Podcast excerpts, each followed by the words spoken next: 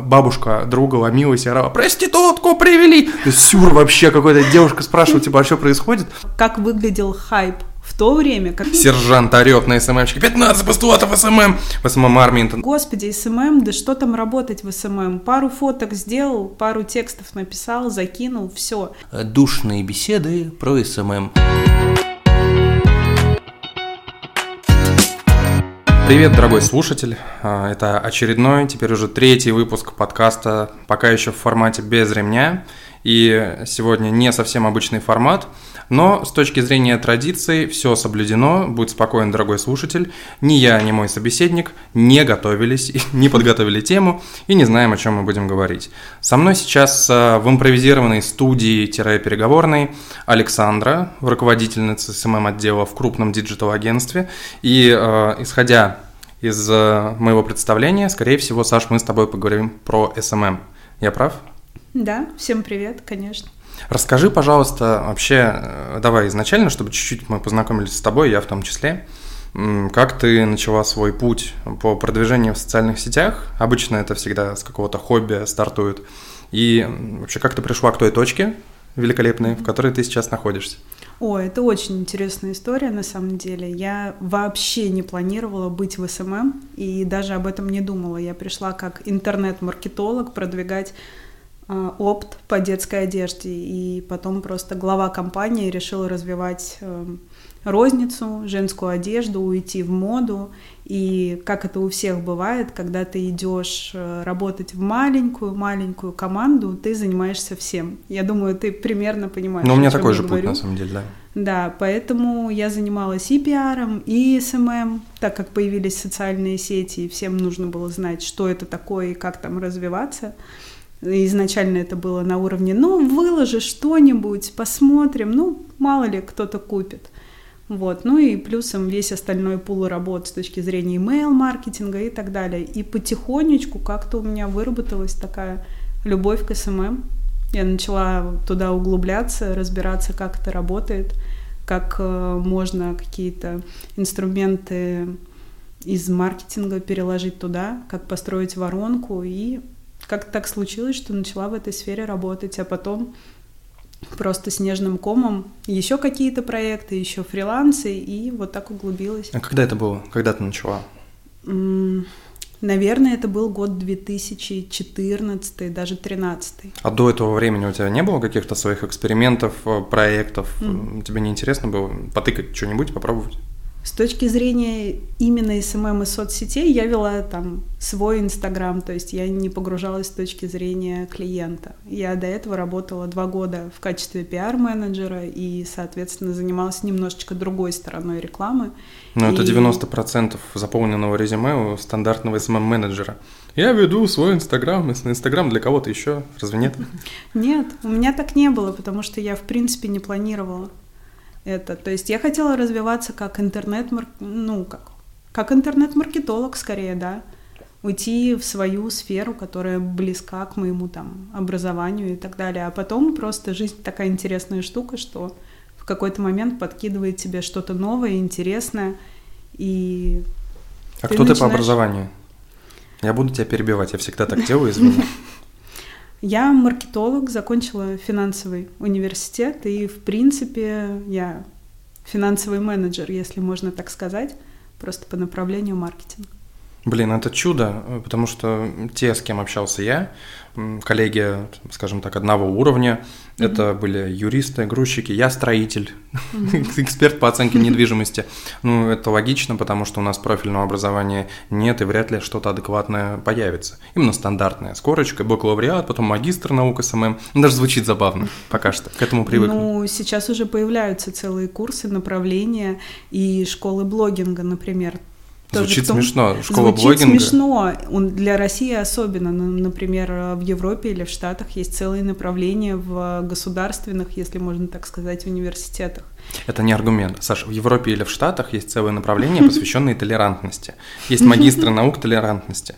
Гомеопатии в том числе. Это отдельная тема, так что Просто... Да, я думаю, мы сегодня не будем в это углубляться. Это очень Данный пример, наверное, обсуждать. не совсем релевантный. Я просто хотел, чтобы ты рассказал, наверное, что-нибудь интересное, а у тебя путь такой весьма линейный. Э, я тоже, как и ты, mm-hmm. из э, специалиста по интернет-маркетингу, моя трудовая окроплена была такой записью, mm-hmm. превратился в там, специалиста по СММ, руководитель, ну и так далее и тому подобное, это не важно. Но у меня были факапы. Знаешь, я даже подумывал, что наш профессиональный подкаст можно было бы сделать, там, пригласив какого-то там того же э, Ткачука и спросив его про фейлы. Это же интересно.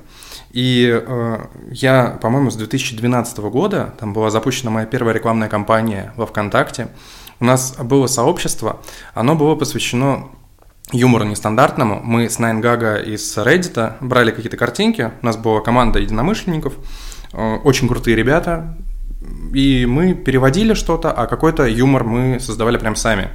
Это был чисто МДК, но это было до того, как появился МДК с Роберто Пачвидзе вот в том виде, mm-hmm. что он существует и сейчас. И это сообщество мы продвигали. У нас э, была таргетированная реклама. 11-12 год.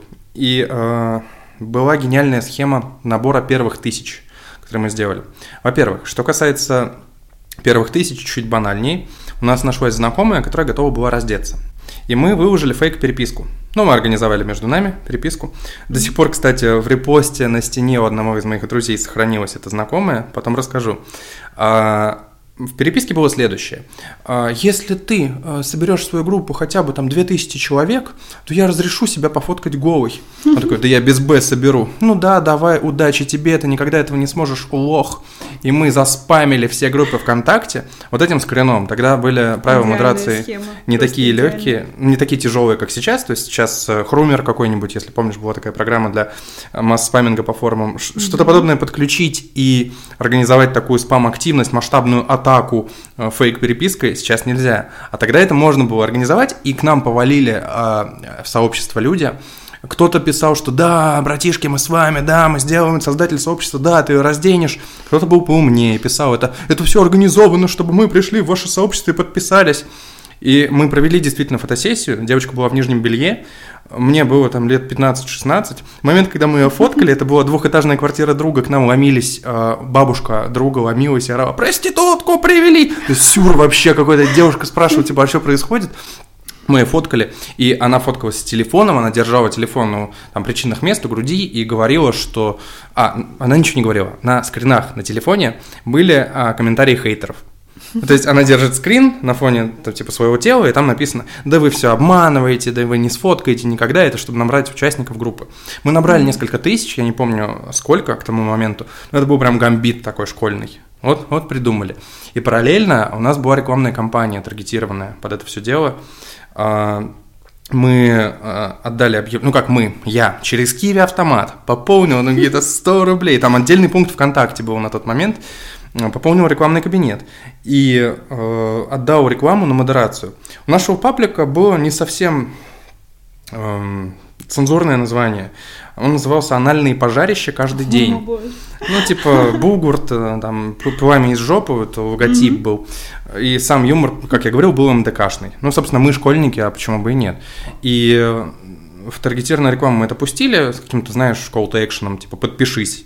И модератор отклонил наше объявление с пометкой, что должно, нужно выставить, что больше 18 лет. И там сохранилась моя переписка с модератором. Сейчас с моего личного аккаунта можно это открыть. Я это как увидел, ностальгировал недавно, мне, мне стало дичайше смешно. Потому что я пишу, второму админу есть 18, мы, мы правда есть 18. А модератор отвечает, да мне пофигу, сколько вам лет. Отметку поставьте, возрастной таргетинг, что от 18 лет вы показываете Настройте объявление. правильно. Да, то есть модератор был об этом. Я на это смотрю, ну господи. А с другой стороны, если бы я просто настроил рекламную кампанию и все бы заработало, я бы сейчас не рассказывал тебе 5 минут или сколько там об этом кейсе. А так есть э, кейс памятник э, моей глупости. Но опять же, молодой глупый, а вот типа в 2011-2012 году запустить таргетированную кампанию ВКонтакте – это ачивка. Ну, конечно, мне кажется, мало кто это делал. Это было только начало-начало, по сути, той рекламы и того формата. Но оно началось немножечко раньше, но, в принципе, онлайн, вот как он сейчас развивается, он не так давно, если смотреть, начал нормально и да, работать и, и развиваться. Слушай, ну, я извини, разные форматы. перебью последний раз. Давай. Так, что, что там начинается? А, у нас а, параллельно технические какие-то проблемы были, но я не буду это вырезать, на самом деле. Так вот, а, я совершенно недавно начал гуглить для того, чтобы подкаст э, выложить, по-моему, на SoundCloud или, или куда-то в эту сторону, как это сделать, и наткнулся на пост в ЖЖ от 2006 года, или не ЖЖ, или что-то подобное, mm-hmm. где была аналитическая статья, Хабр даже, по-моему, это был, в которой сказано, что вот подкасты набирают обороты, и, ну, то есть слово в слово то, что сейчас у меня в голове сидит. Этот формат, он начнет завоевывать и, а, кстати, Миша, наш коллега, не так давно произнес, что вся эта история циклична, и что в моду входит то одно, то другое. Ну, конечно, все новое хорошо забытое старое, и в принципе... Ты думаешь, диджитал тоже?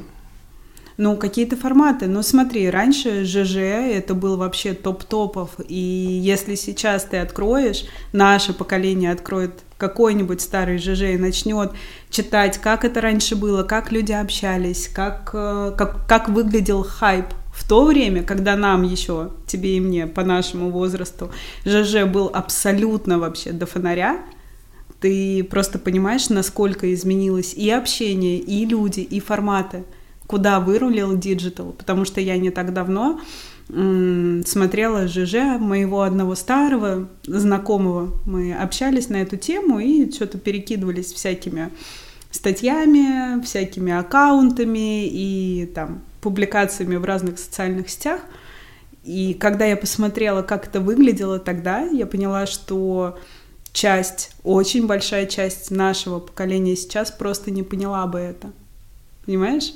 То есть, ну, возможно, оно да вернется чуть-чуть позже, возможно, и в каком-то новом виде, новом формате.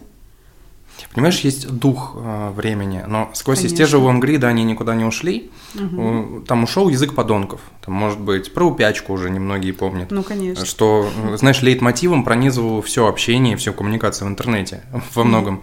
Угу. Но тот же ЖЖ, мем про то, что ЖЖ умер – он зародился там в середине нулевых. ЖЖ умер еще тогда. Обитатели Лепры и ЖЖ хоронили свое детище на всем протяжении существования. То же самое и с меджбордами, но это тоже отдельная история. И, возможно, ты как раз копнула в правильное направление, а я вот неправильно ухожу, потому что форматы остаются, а дух времени, он уникален. Вот, наверное, так это работает. Скорее всего, да, потому что люди, которые раньше вели ЖЖ, они говорят, блин, сейчас, конечно, вообще другое время. Вот мы в наше время, это была такая тусовка, это был такой формат. Сейчас такого не найти. Сейчас это что? Какие-то постики, там, текстики, ничего интересного. А раньше это была целая экосистема, раньше это была целая жизнь, в которой столько всего происходило. И самое главное, что тогда ты мог быть анонимом, и тебя мог никто не знать. Понимаешь? Ну, это, ну, слушай, это классическая история. Это классическая про, история про другое, разных но, времен. А в СССР рождались дети сразу с молочными, белыми щеками, зубами, костями и говорили, эх, люблю свою страну, и на завод шли сразу из мамы. Какая-то подобная ностальгическая фигня, она всегда преследует, потому что человеку свойственно э, любить времена, когда он был молодой, здоровый, и так далее и тому подобное. Здесь Конечно. у нас, знаешь, как мы ТикТок продавали? Вот на моем последнем месте работы mm-hmm. мы сформировали коммерческое предложение, и э, заходил лицам, принимающим решения, ну, я утрирую прям сильно, это толстосумы, это люди бизнеса, вот как, как мы их называли, им это нравилось. Mm-hmm. И им транслировалась, во-первых, статистика, которую они подделают там с медиаскопа, о том, что ТикТок, оказывается, 25-35 лет. Им транслировался тезис о том, что сейчас у поколения Z и у там, миллениалов, которые там, тоже подтягиваются по платежеспособности, вот они уже ядро почти-почти стали – вот у этих людей клиповое мышление. Вот те, вот, которые ЖЖ, Лонгриды могли читать, они вот хорошие, они могли «Войну и мир» прочитать. А у этих клиповое мышление, хоп-хоп, фокус внимания сюда-сюда, хайп, две недели здесь, поэтому ТикТок 15 секунд вообще отличный формат, давайте все захотите, платите там миллиард рублей, давайте мы ваш... И это работало, и людей это убеждают, и такие тезисы витают.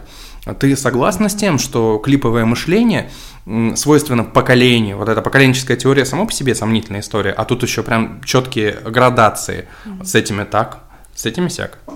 Ну, на самом деле, да, я согласна. И, в принципе, ТикТок — это то, куда мы все идем, куда мы все двигаемся с точки зрения рекламы, продвижения и вообще, в принципе, восприятия контента. То есть а, Сейчас ТикТок это тот же, буду банальный, когда скажу, что это тот же Инстаграм там 5-6 лет назад, когда ты мог сам развиваться, сам набирать бесплатно подписчиков и так далее. Если смотреть с точки зрения экспертного блога, да, если смотреть с точки зрения бизнеса, это очень интересный канал. Но у многих до сих пор э, какое-то стереотипное мышление, что там сидят только не знаю, дети в возрасте 12, 13, 15 лет, ну, подростки, и что там невозможно продать. И когда, собственно, я предлагаю нашим клиентам выйти в ТикТок, первое, что они говорят, вы уверены, что это наш канал, там же дети.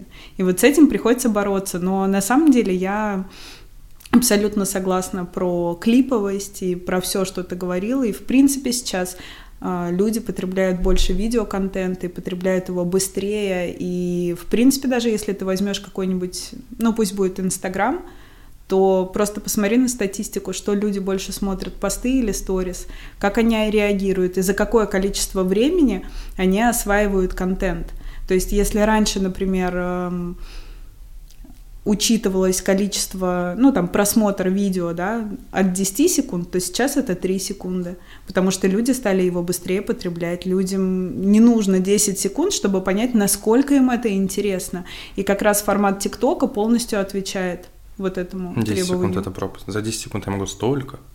За 10 секунд можно показать, просто продать все, что угодно. Ты можешь показать абсолютно любой продукт, абсолютно любую историю со всех сторон. Ну да, бывает цитата, что если ты не можешь за 15 секунд показать э, объяснить, о чем твой продукт, значит твой продукт говно. Я не помню, кстати, откуда эта цитата в моей голове появилась, но да, имеет место быть. Из того, что ты сказала, есть особенности, которые развиваются параллельно с развитием там, человечества и поведенческих факторов, и как раз формируют те самые поведенческие факторы. Потому mm-hmm. что м, тот же самый формат видео, который там уже три года на всех конференциях талдычит, что вот, видео заходит лучше, чем там, фото и прочее, вне контекста алгоритма социальных сетей. Это, наверное, обуславливается тем, что интернет быстрее, мобильный интернет быстрее. Почему Mobile First стал э, так, таким акцентом? Я на самом деле все, я решил, что в рамках этого подкаста я не буду уходить в какие-то технические моменты. Поговорим по-простому. Все с телефона сидим. Э, в начале, когда мне было, опять же, лет 12, у меня был кнопочный телефон, на него я поставил ICQ. Я загнался, кстати, тогда сделал свою сборку, но это очередное, кстати, которое меня чуть было не увело, на другую mm-hmm. тему я хоба схватил, видишь, как и возвращаюсь назад. Что тогда у меня было ICQ, тогда было Opera Mini, я мог прогружать страницы, даже ВКонтакте, кстати говоря, я застал, у меня э, до сих пор на старом кнопочном телефоне есть сохраненная закладка Opera Mini, я могу ее открыть, mm-hmm. это так ценно, типа, как выглядела моя страница, там, в каком-то 2009 году, сохраненная в Opera Mini, типа, mm-hmm. вау, там, в 2008 году я только недавно зарегистрировался, она уже такая. Ну, а сейчас у нас... Э, телефон, ну, по статистике всех, по-моему, соцсетей, это там 75%, если я помню, всего трафика, он идет с мобильного.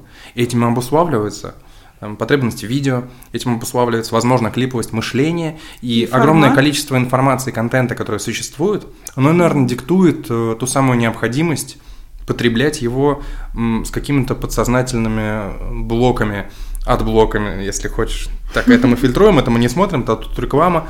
Вот то, о чем я рассказывал, кстати, если ты вдруг зацепила, там, суровый питерский, по поводу того, по поводу пробития баннерной слепоты, вот это об этом. Мы на подсознании можем понять, что нам рекламу втюхивают и проскролить. У меня очень часто такое бывает, я не знаю, один я такой или нет, когда я проскроллил, потом понял, а я хочу это посмотреть. А мне вот как маркетологу, мне интересно эта реклама была, а что я сделал-то вообще, почему я это пролистал, зачем мне рука на это заточена. Самая быстрая рука, скроллящая э, рекламу на Диком Западе. И слава богу, в ТикТоке я вернуться могу. А где-то еще Слушай, ну я тебя прекрасно понимаю, я тоже очень часто пролистываю, и если там первый кадр был очень яркий, я возвращаюсь, потому что, а, мне становится интересно, что же я пропустила, б, профессиональная деформация, мне хочется посмотреть, что делают другие. Но по поводу того, что да, во-первых, у нас сейчас основа это все-таки мобильный трафик, все люди сидят с телефонов, смотрят с телефонов, работают с телефонов, и это обуславливает еще и тот формат, в, в котором мы производим да, контент, который более интересен. И, в принципе, у нас сейчас время абсолютно другое. У нас очень быстрое время. Это и обуславливает и интернетом, и внешними какими-то факторами. Люди очень быстро стали двигаться, у нас очень быстро меняется, у нас очень быстрое время. Поэтому и реклама такая быстрая, и все остальное, и контент быстрый. Может быть. Мне кажется, на самом деле это идеальное завершение отростка темы. Угу. Я бы с тобой хотел немного другую вещь обсудить. А, касаемо социальных сетей, касаемо SMM, опять же, ну, логично, хотя бы вектор нашей беседы был задан. А, как ты думаешь, а, в целом, Почему сформировалось вообще такое отношение к СММщикам? То есть я очень часто даже там сегодня при тебе шутил по поводу SMM-специалистов уничижительно. И Aviasales, если помнишь, там последний кейс, перед его задержанием, кстати, он ответил, что там, а, бесполезные люди нужны, ну, у нас SMM уже есть. Ну, согласись, витает что-то такое, такая шутка, самосмейка. С чем это связано, во-первых? С тем, что социальные сети такие простые, доступные, что каждый может там что-то тыкать, это кажется простым. И, и во-вторых, э, отдельно тебя спрошу про то, как сейчас вкатиться в SMM, вот, по-твоему. Да, давай с первого начнем. Угу. С чем связано такое отношение у общественности? Оно есть, я думаю, спорить э, нет смысла. Оно, конечно, есть, и оно есть до сих пор, хотя социальные сети существуют уже очень долго, и все ими пользуются, но не все понимают, насколько это сложно. Многие думают, что, господи, SMM, да что там работать в SMM? Пару фоток сделал, пару текстов написал, закинул, все. Но никто а, не понимает. А что еще? А? Да действительно, больше же ничего не надо. Ну, таргет еще, может быть. Ну, таргет еще. Ну, можно еще немножечко стратегию прописать, немножко ЦА оценить, немножко понять, для кого твой продукт, ну, как он работает, как люди это видят и так далее. То есть там очень много факторов. То есть э, маркетологи, когда прописывают целые концепции, да, по тому, как развивать бренд, это то же самое. Это ты просто перекладываешь на определенный канал. Ты целую стратегию компании перекладываешь в один канал и заставляешь его работать. И много ты видела хороших примеров? М-м, видела, хорошие, да, есть. В каждой Я сфере, прям акцент делаю на свое много.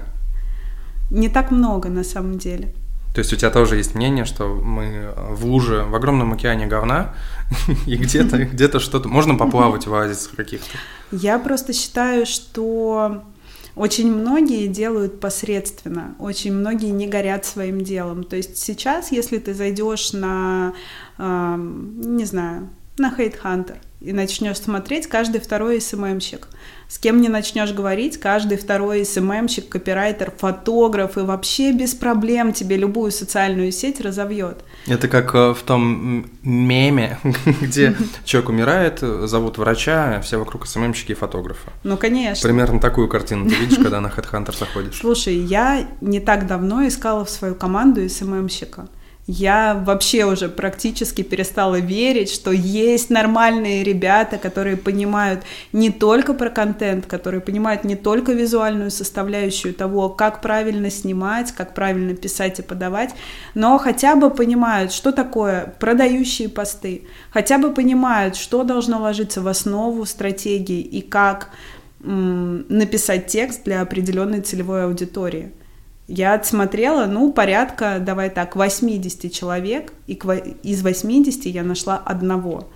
То есть, понимаешь, тут э, вопрос еще того, что профессионалов всегда очень мало, и, возможно, поэтому хороших аккаунтов мало, потому что Факт. компании Но, слушай, очень у тебя часто... другая проблема. Давай. А, по себе знаю, а, у тебя проблема в том, что ты выполняешь эту чернуху, ты сама отсматриваешь на старте. У меня был опыт э, несколько месяцев пропускать через HR с моим тестовым заданием, с моим скриптом, который я им дал, и мне падали вкусные плюшки. То есть вот этот вот самый этап отбора стартового, знаешь, есть такой сервис Пикабу. Там есть э, свежее, горячее, лучшее. Ты mm-hmm. разгребаешь свежее.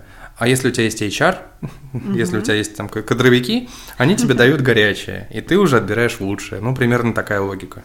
Так что не все так плохо. Я просто почему-то уверен, что, знаешь, в SEO, в контексте, в стоматологии э, плохих специалистов э, больше, чем хороших специалистов. Угу. Ну, да, так оно и есть.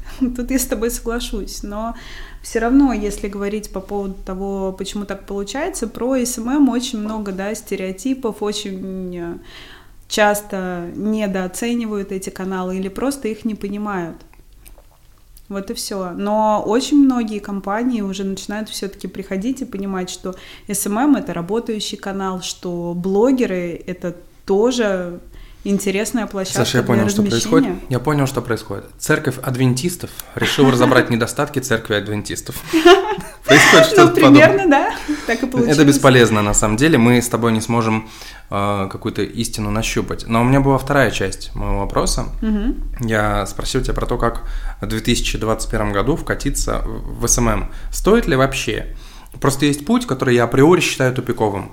Знаешь, есть предрассудки. Вот у меня предрассудок, что курсы всякие натологии и прочее. У меня даже была черная метка некоторая на резюме, что «А, так, ты с натологией все, ну нахер, я тебя читать не хочу. Да, примерно так. А, Что мне сделать, если я сейчас а, понимаю, что мне интересна профессия, там, даже звучит смешно, профессия СММщика. А, Как, по-твоему, туда можно вкатиться? Вкатиться с точки зрения именно работы? Да, как мне стать руководителем направления SMM? Как мне стать вот тобой? Что нужно сделать? Пробовать, начинать развивать свое, идти, например, в агентство на стажировку. Если никогда не было, никогда не Слушай, бойтесь. да. Практика, практика. Практика, да. конечно. Это только через опыт. Вы можете пройти тысячи курсов, но если вы на практике не отрабатываете эти инструменты, если вы не пробуете сами ручками, то ну, ничего не получится. То есть я перед тем, как прийти на позицию руководителя, я 7 лет практически руками работала и вела по 10, по 15 проектов, и совершенно не за те суммы, за которые можно было бы, давайте будем честными. Но это только практика, это опыт, и в принципе на этом опыте вы понимаете, как работает алгоритм, как работает инструмент, что нужно делать, что не нужно делать. Ни на одних курсах этому не научат.